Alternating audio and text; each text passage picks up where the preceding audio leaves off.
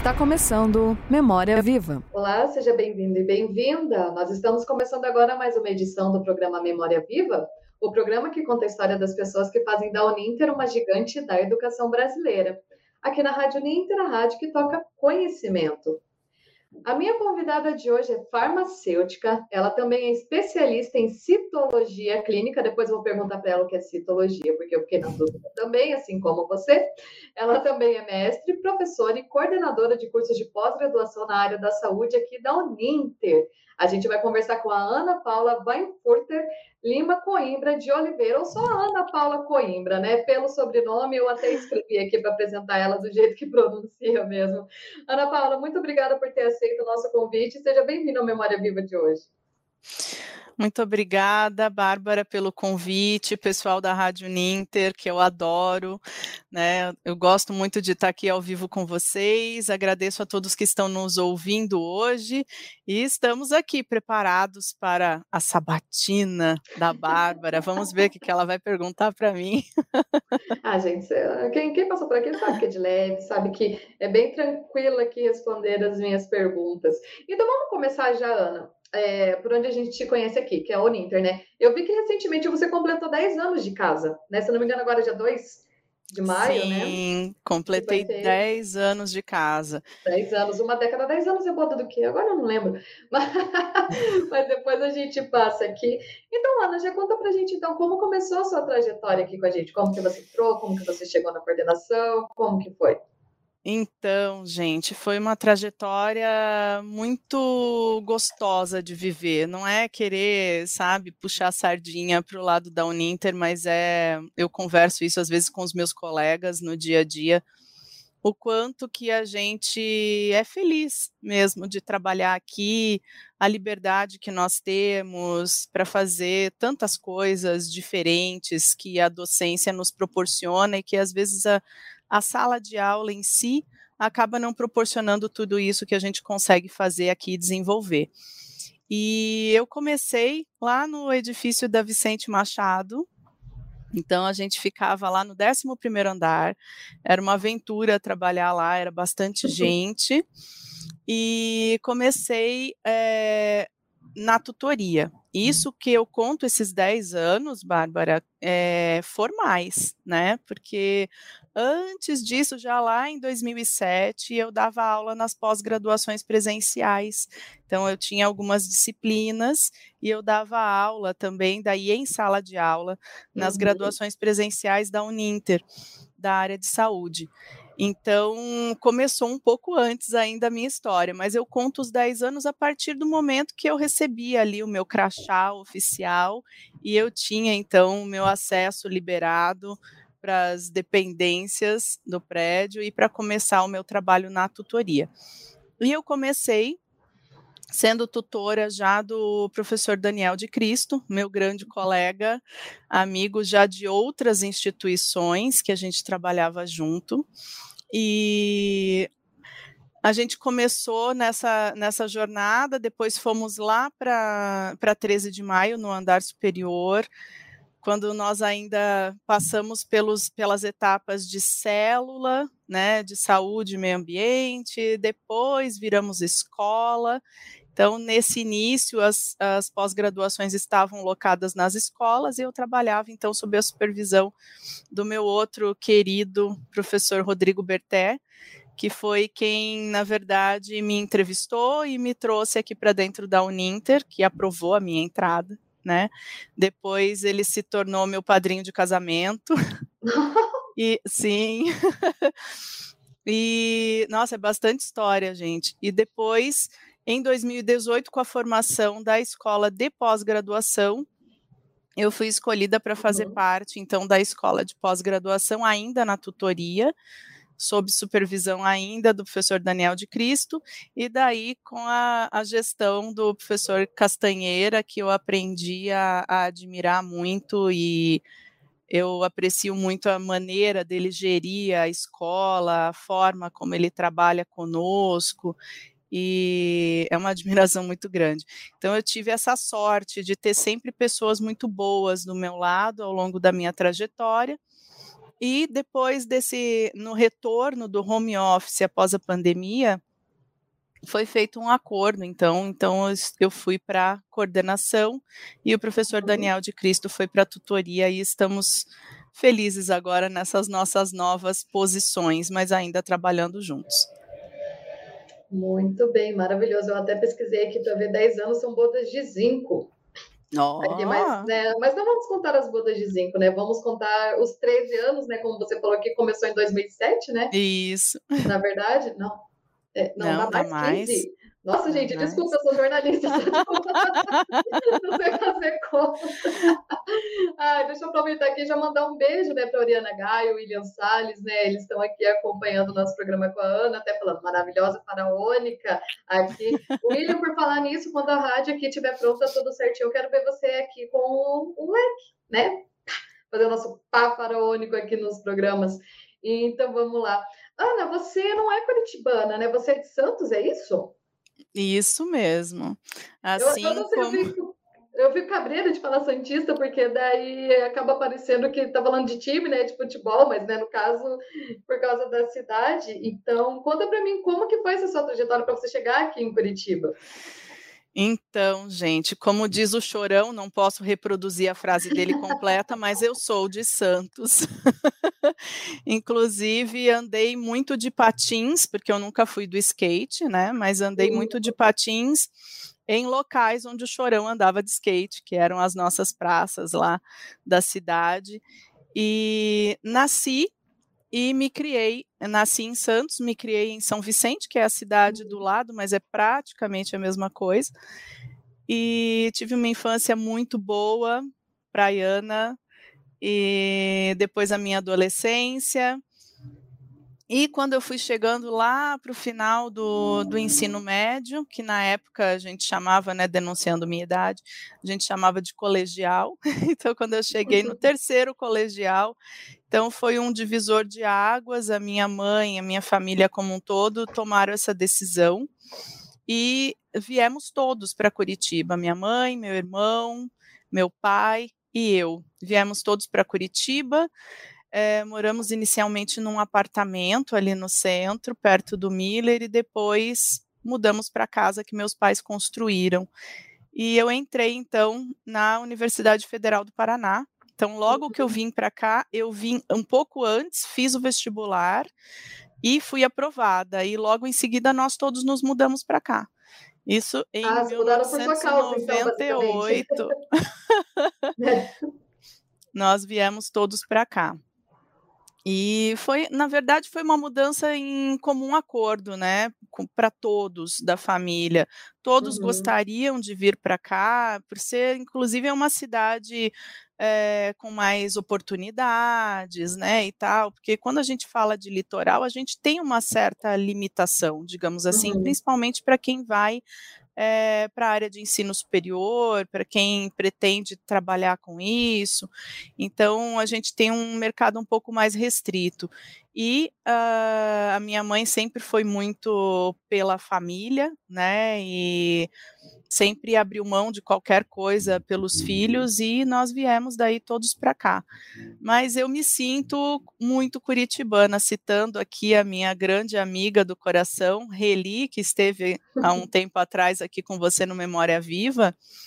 É, eu sou a, a, curitibana mais curitibana que ela conhece, né? Porque eu gosto do frio, eu sou uma pessoa mais quietona, mais na minha, geralmente. Então ela diz assim: é a, maior curitibana que eu conheço e não é daqui. É isso que você falou. Eu até ia perguntar se não foi um choque muito grande para a família, né? Até como você falou, você cresceu com com essa vivência praiana e tal, daí chegar aqui numa cidade bem maior, fria, onde as pessoas são mais fechadas, como você falou, aparentemente para você não foi difícil, mas como que vai para sua família? Eles se acostumaram bem aqui também com a cidade? Então, todo mundo acabou se adaptando bem, sabe? Uhum. É, eu melhor ainda do que os demais, mas todo mundo acabou se adaptando muito bem aqui em Curitiba é uma cidade que eh, a gente adora, aprendeu a, a gostar muito de viver aqui. Tanto que hoje eu vejo fotos, vídeos dos meus amigos de infância, eu sinto falta. Claro, são memórias muito queridas para mim, né? Que eu tenho lá de Santos. Tenho vontade de voltar lá, visitar, levar meu esposo para conhecer, que ele não conhece. Mas eu não penso, inclusive, em me mudar daqui, sabe? Eu realmente eu me encontrei em Curitiba. Eu gosto muito daqui e aprendi a amar a cidade. Perfeito, maravilhoso. Então, a sua escolha, no caso, uh, em fazer o vestibular aqui na Federal, ela foi bem pensada. Então, foi para um lugar que você gostaria de viver. E eu queria saber também quanto à escolha por farmácia. Sempre pensou nesse curso? Sempre pensou nessa área da saúde para atuar? Na verdade, não. a minha determinação inicial era fazer uh, um vestibular para medicina. Uhum. E eu efetivamente cheguei a fazer um vestibular para medicina e não deu certo por pouco, assim, eu não consegui entrar. E daí minha mãe decidiu me colocar num cursinho. E num dia em que teve como se fosse uma feira de profissões, eles, o pessoal do cursinho organizou, chamaram os professores, grande parte dos professores eram da PUC, da Federal. É, eles foram, tinham salas é, uma sala de engenharia e exatas, uma outra sala de farmácia, uma sala de uhum. medicina e assim por diante. E eu resolvi, porque a palestra, inclusive, era antes da palestra de medicina, falei, eu vou entrar ali, vou assistir a palestra de farmácia. E ouvindo os professores falarem do curso, da área de atuação, das disciplinas que compunham a grade e tal, eu saí dali e fui para casa. Eu não fui na palestra de medicina uhum. e cheguei em casa e disse: "Mãe, eu vou fazer farmácia". Ela: "Como assim?" né? Tipo, do nada. É, anos pensando em fazer faculdade de medicina e eu me apaixonei ali pela pela fala dos professores e pelo que, pelas possibilidades que a farmácia trazia em várias áreas de atuação, tanto na área de indústria quanto hospitalar, como uhum. laboratório. Né, era tanta coisa e eu realmente disse: olha, é isso que eu quero. Fiz o vestibular novamente, daí passei de primeira e fui fazer farmácia e não me arrependo em nenhum momento. Eu adoro essa área, é, todas as, as áreas de atuação diferentes que nós temos. E desde pequenininha eu sempre quis ir para a docência e foi isso que aconteceu. Minha trajetória me trouxe para cá. Perfeito, mas é, eu até quero perguntar para você, pelo que eu estava vendo aqui, você teve uma experiência que você trabalhou no Hospital da Polícia Militar né? Queria Sim. saber de você como que foi isso, como que foi esse trabalho, e aproveitando então, você falou da área da docência, depois a gente pode falar um pouquinho mais sobre, mas eu queria saber antes também se você chegou a atuar também é, como farmacêutica, né? Perdão, fora do, do mundo da educação. Você chegou a trabalhar com isso ou já veio direto para Sim, eu trabalhei. No comecinho, é, o meu primeiro emprego, inclusive, foi emprego formal, foi num laboratório de análises clínicas é, em São José dos Pinhais, e eu gostava bastante, eu era responsável na época pelo setor de hematologia do laboratório, e foi uma experiência ótima. Eu fiquei lá por um tempo, fiz ótimos, ótimos amigos, ótimos contatos, e no hospital da Polícia Militar, é, o que aconteceu foi que engatou meio que uma coisa na outra. Eu fiz o meu estágio ali uhum. de análises clínicas, fiquei ali por seis meses para fazer o, o, estágio, e na sequência é, eu acabei é, substituindo alguns profissionais quando eles estavam em férias ou algo assim, porque eu já conhecia o, a rotina, os aparelhos, né? Eu já tinha passado por todos os setores como estagiária, e o pessoal confiava bastante no meu trabalho. E tenho alguns amigos queridos já dessa época até hoje. Então, tenho um, um, colega que trabalhava lá, que agora tem o seu próprio laboratório. Aliás, parabéns, Daniel, mora no meu coração. é, o Célio, que era o nosso supervisor na época, e agora ele faz alguns, alguns trabalhos para nós aqui na Uninter também, que é um profissional seríssimo, dedicado e muito especial. E a Maureen, tem bastante gente que eu, que eu conheci e que é, ficaram na minha vida depois disso. Foi um período bem importante. No balcão da farmácia mesmo eu fiquei pouco tempo e não é uhum. assim, nossa, minha área favorita. Mas trabalhei também um, um curto espaço de tempo no, no balcão. Muito bacana. Eu, alguns anos atrás, já fiz um curso também de atendente de farmácia, mas isso faz muitos anos. Não me pergunte nada, porque eu não lembro nada sobre a área, né? Ficou para experiência. É, então, vamos falar mais um pouquinho, Ana, dessa sua área é, na docência. De onde vem a inspiração, assim, para trabalhar como professora? Sempre gostou? Quando era pequenininha, brincava? tipo de escolinha lá, essas coisas? Como que foi? Então, é... quando eu era pequena, minha mãe até é, chamava bastante atenção dela isso, eu quase não brincava de outra coisa. O que eu mais gostava de brincar era colocar minhas bonecas todas sentadas assim e ficar dando aula para elas. E muitas vezes era assim que eu estudava para o colégio, né? Para uhum. as minhas provas, eu pegava aquela matéria que a professora tinha dado e eu ia ensinar para as minhas bonecas e ia fazendo isso e minha mãe achou sempre que eu tinha eu tinha um jeitinho para coisas, sabe?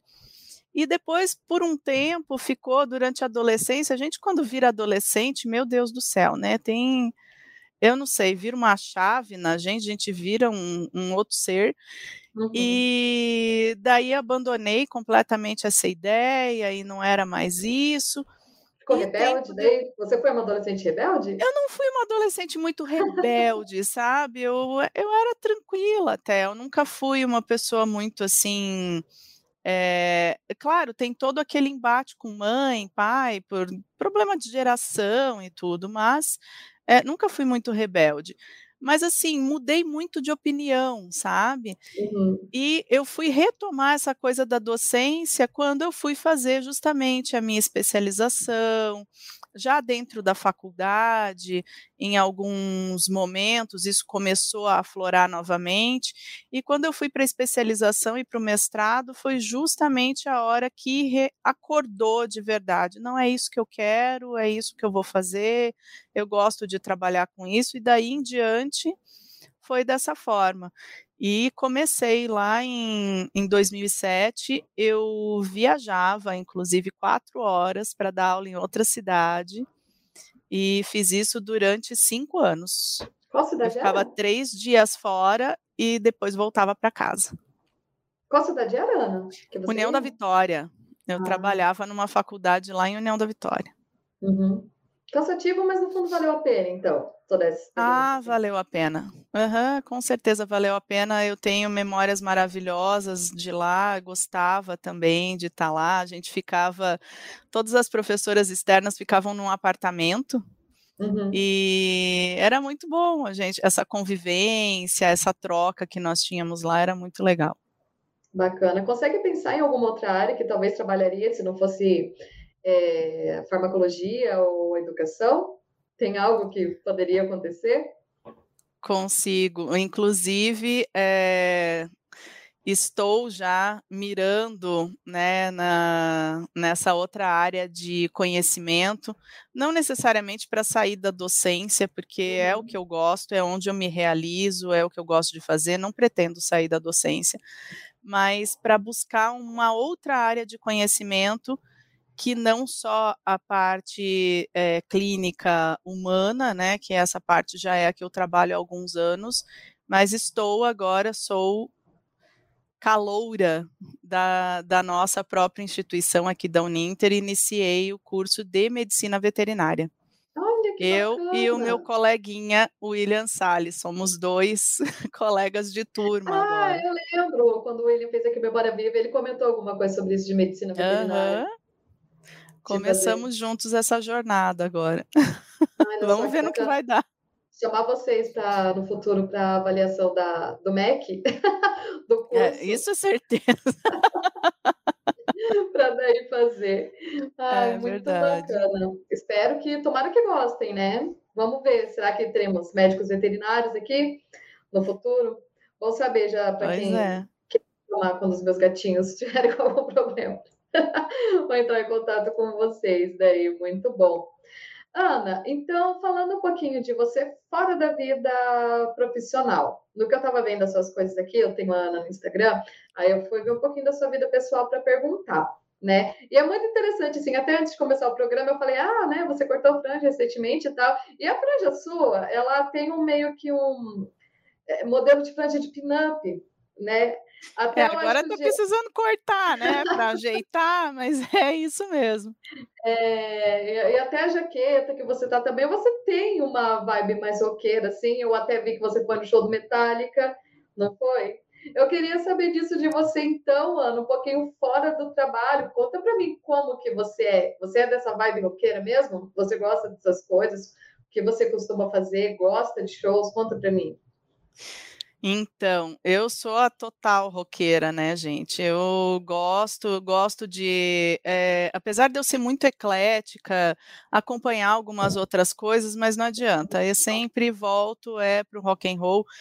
E eu gosto tanto de música mais antiga como de música mais recente. Nessa vibe do rock vai desde lá dos anos 40, 50, que eu gosto de ouvir algumas coisas até agora, né? Uhum. E fui realmente recentemente no show do Metallica, foi um uma coisa bem importante, porque eu acompanho a carreira deles desde que eu era bem novinha, então lá no final da década de 80 eu já curtia junto com o meu irmão. Meu irmão é sete anos mais velho do que eu. Uhum. E foi ele que me apresentou muita coisa, inclusive. E eu tenho até uma coleção aqui de, em casa de, de discos de vinil, né? Com de rock and roll das mais diversas bandas, e é o que eu curto fazer.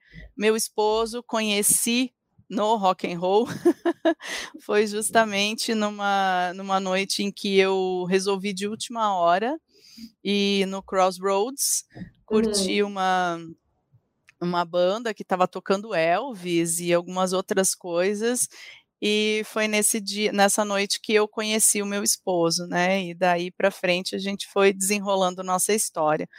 Então, rock and roll tem muito a ver com isso, com a nossa vida também. Ah, o nosso casamento teve que ser meio disfarçado, porque foi na igreja, então a gente pegou versões disfarçadas, digamos assim, das músicas, mas o meu esposo entrou na igreja com Metallica e eu entrei na igreja com Iron Maiden. Olha só. Inclusive, vai deixar em Curitiba aqui, você vai? Vou, já comprei,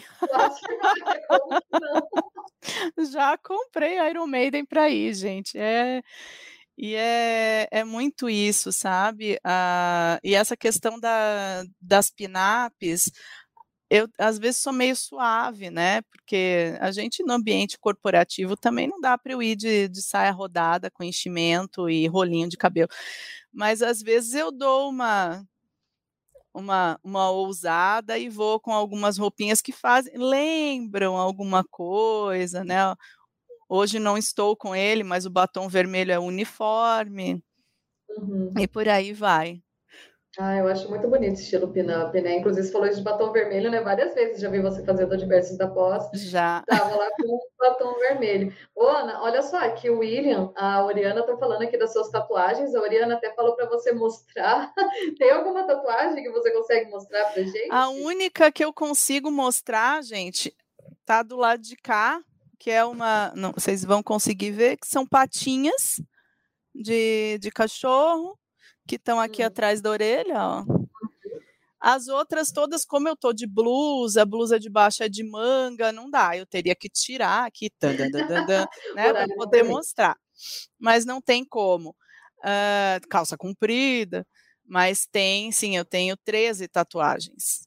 Uhum. Algumas delas premiadas em, em convenções, né? Que são Sério? feitas pelo meu, uh -huh, pelo meu tatuador do coração, que era tatuador, virou amigo, que é o Israel Fernandes, que é um querido também. E nós juntos ganhamos alguns prêmios já Ai, que bacana. de convenção. Uhum. Dentre essas, tem alguma preferida, assim, que tem alguma história para você que seja bem marcante, assim?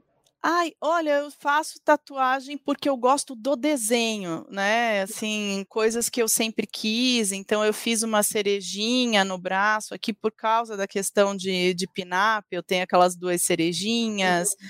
Eu gosto muito de tatuagem de comida.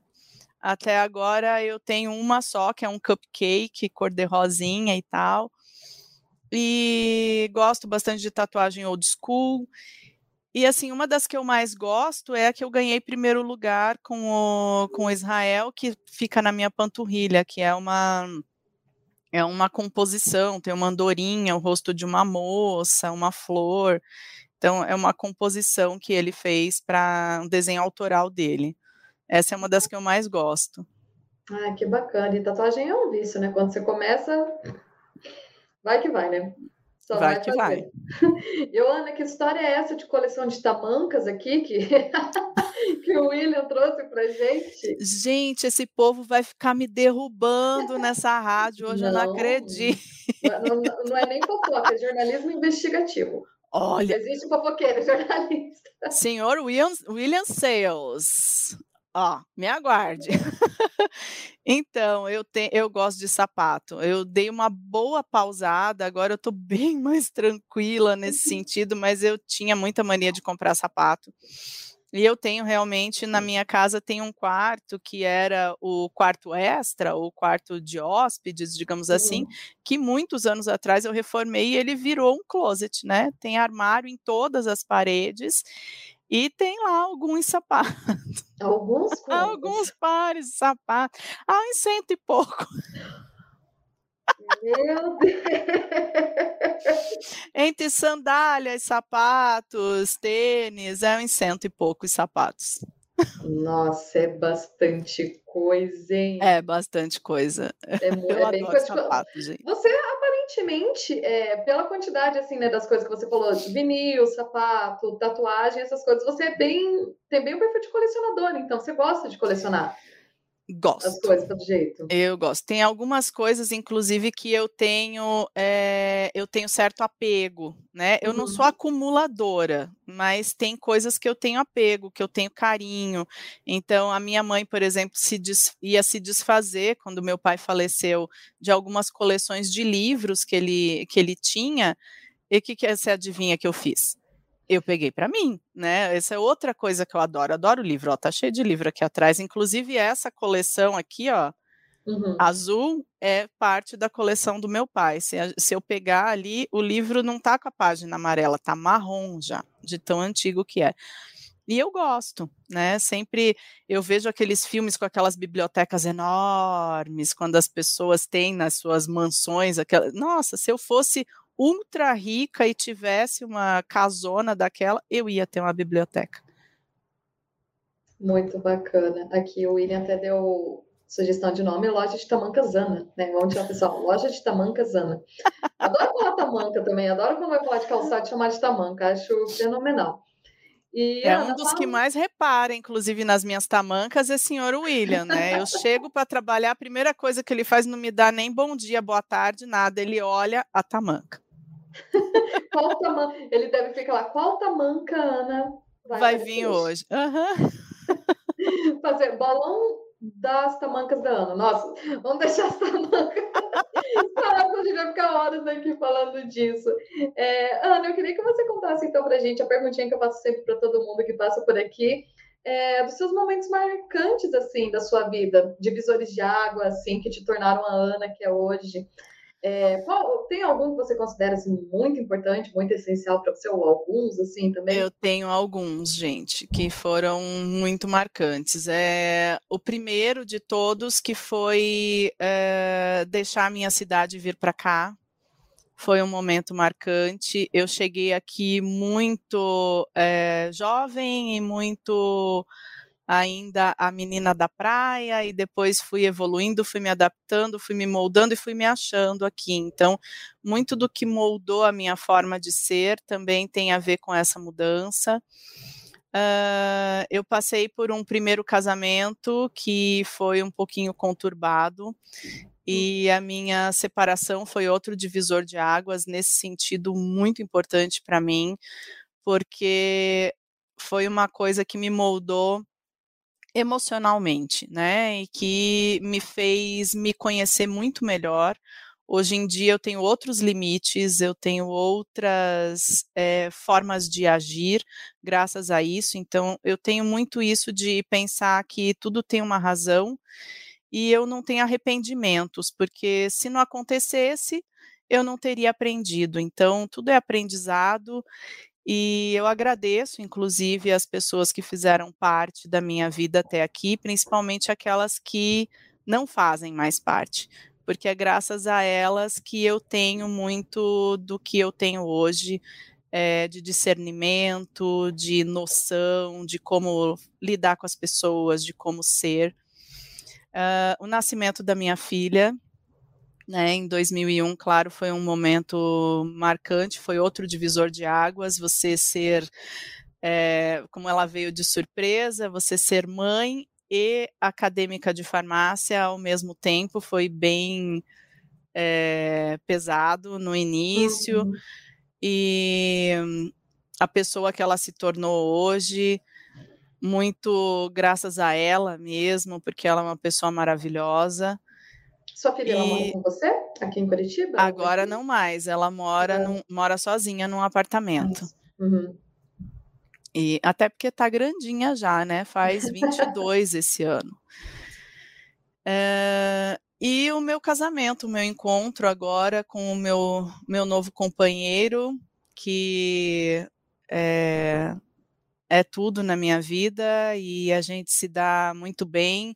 E foi uma pessoa que me mostrou que é, existem outras formas, né, de, de você se relacionar com as pessoas. Estão é, aqui as minhas crianças, quatro crianças do participando do programa.